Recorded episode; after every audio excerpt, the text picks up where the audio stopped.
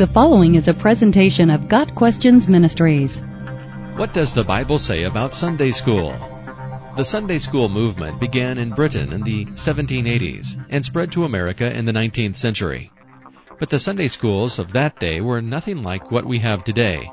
They were schools very much like our public schools today, only with the Bible as the core component. They were established to provide an elementary education on Sunday for children who were employed in factories, stores, and farms the rest of the week.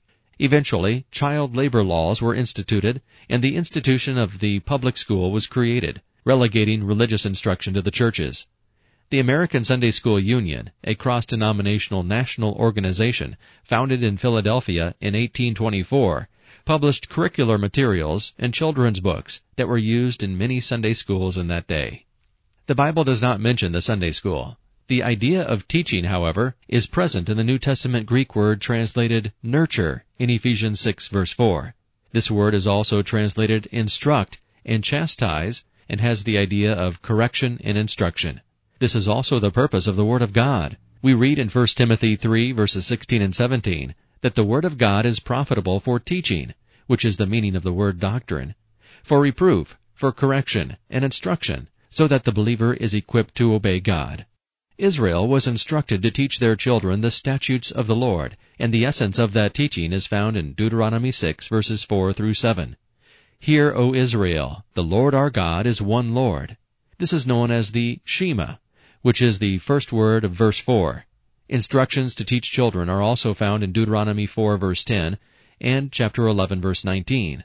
Throughout their history, the Jews have conducted and still conduct the yeshiva, which is a school for teaching the Torah, the first five books of the Old Testament. It usually began when the child was three to five years old, and it was taught only to the boys. That is no longer true. It could be that the Sunday school, which evolved in the evangelical movement, is based upon the premise of the yeshiva. We need to remember that in the early years of the church, believers met in homes or caves or areas where they would not be discovered due to persecution.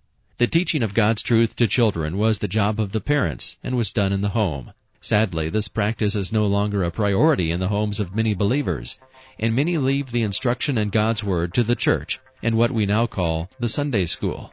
But what is taught in Sunday school should only be a supplement to what is taught at home. The ideal situation is when the church and family work together to educate children in the faith. Got Questions Ministry seeks to glorify the Lord Jesus Christ by providing biblical answers to today's questions. Online at GotQuestions.org.